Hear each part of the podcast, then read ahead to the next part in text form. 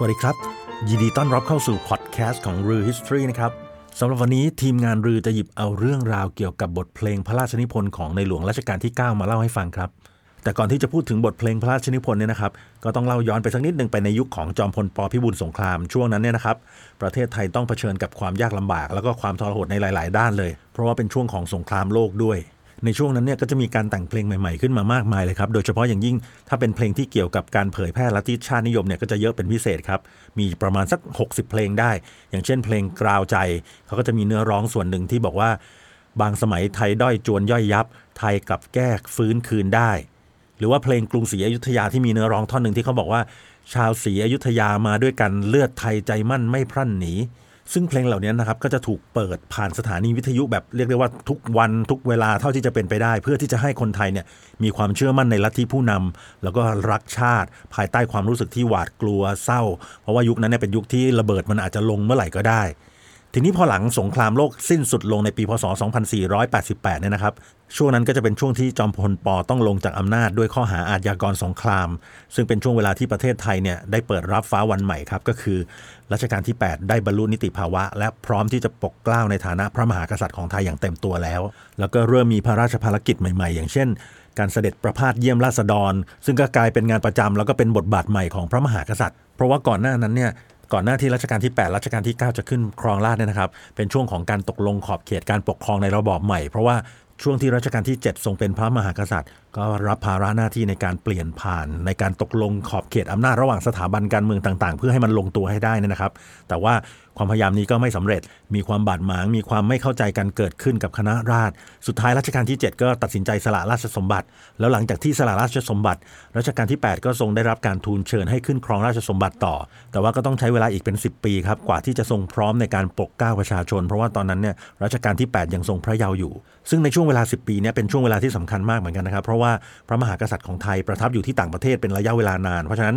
สิ่งที่ต้องทำเนี่ยจะต้องไม่ก่อให้เกิดแรงเสียดทานทางการเมือง ไม่ให้เกิดความขัดแย้งแบบที่เกิดขึ้นในสมัยรัชกาลที่ 7 ก็คือต้องมาดูว่าสถาบันพระมหากษัตริย์เนี่ยจะเชื่อมต่อกับประชาชนได้ยังไงบ้าง เพราะว่าช่วงนั้นเนี่ยเป็นช่วงหลังสงครามโลกด้วยครับประชาชนส่วนใหญ่ในประเทศเนี่ยก็จะรู้สึกหดหู่สิ้นหวัง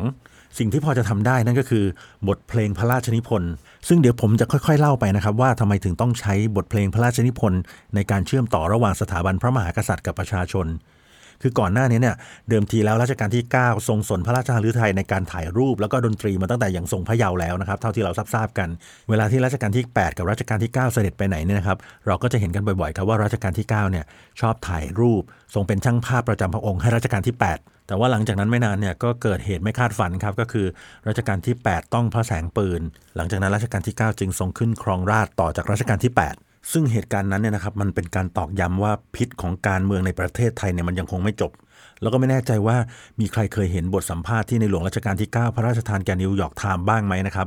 ตอนนั้นเนี่ยรัชกาลที่ 9 ทรงตรัสว่าเมื่อข้าพเจ้าเอ่ยปาก และตั้งใจจะแนะนำบางอย่าง พวกเขาก็พากันบอกว่า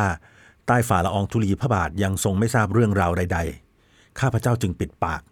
ความจริงข้าพเจ้ารู้ แต่เมื่อพวกเขาไม่ต้องการให้ข้าพเจ้าพูด ข้าพเจ้าก็ไม่พูด นั่นหมายความว่าในฐานะพระมหากษัตริย์พระองค์ใหม่ของในหลวงรัชกาลที่9เนี่ยแทบไม่มีอำนาจที่จะทำอะไรได้เลย ในหลวงรัชกาลที่ 9 เลยเกิดความคิดที่จะใช้ความสนใจทางด้านดนตรีของพระองค์ ว่าจะทำอะไรได้บ้างในฐานะพระมหากษัตริย์ ที่จะทำหน้าที่ท่ามกลางประชาชนเนี่ยนะครับ พระองค์ก็เลยทรงพระราชนิพนธ์เพลง แล้วก็พระราชทานให้วงดนตรีเนี่ยนำไปบรรเลงในงานการกุศล เปรียบเสมือนการใช้เสียงเพลงแทนคำพูด อย่างเพลงแรกที่ทรงพระราชนิพนธ์ออกมาเนี่ยนะครับ ก็คือเพลงแสงเทียนในปีพศ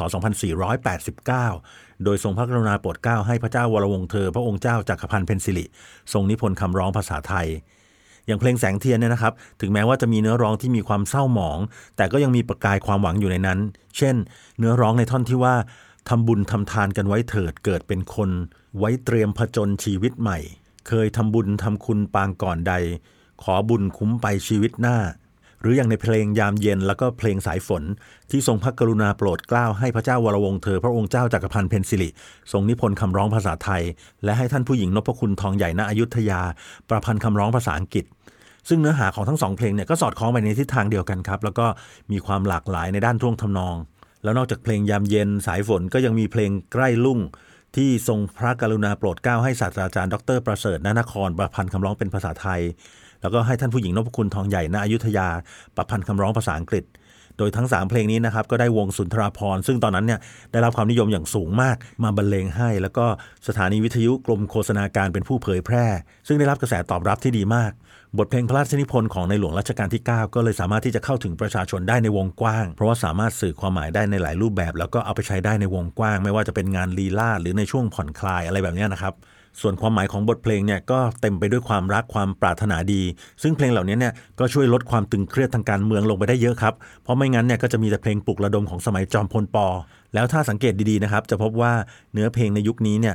บรรจุพระจันทร์แล้วก็พระอาทิตย์ไว้ในหลาย ๆ ท่อน ซึ่งถ้าเราฟังดี ๆ เนี่ยเราอาจจะเห็นความหมายที่ซ่อนอยู่ ซึ่งแทนตัวของในหลวงรัชกาลที่ 9 ที่เกิดวันจันทร์ และในหลวงรัชกาลที่ 8 ที่เกิดวันอาทิตย์ เรียกได้ว่าบทเพลงพระราชนิพนธ์เหล่านี้เนี่ยนะครับ เป็นที่พบกันของสองยุวกษัตริย์อย่างใกล้ชิดที่สุดเท่าที่จะทำได้